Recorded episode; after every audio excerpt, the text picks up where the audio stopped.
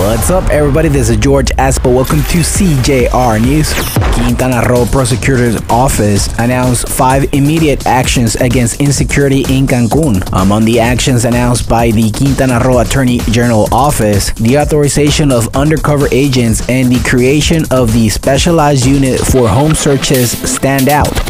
Tulum Airport revives territorial conflict in the Mayan area. Although AMLO stated that the airport will only be in Tulum, the final project reveals that it will also be in the territory of Carrillo Puerto.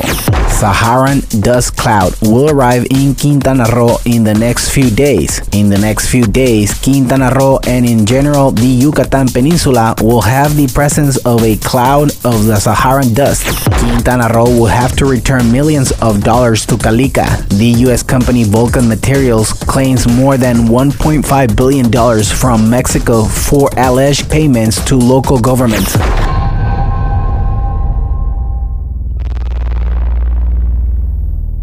Thank you for listening, CJR News. This is George Aspo. You can find me on YouTube at CJR News. Don't forget to subscribe to our podcast on Google, Spotify, and Apple. Thank you and goodbye.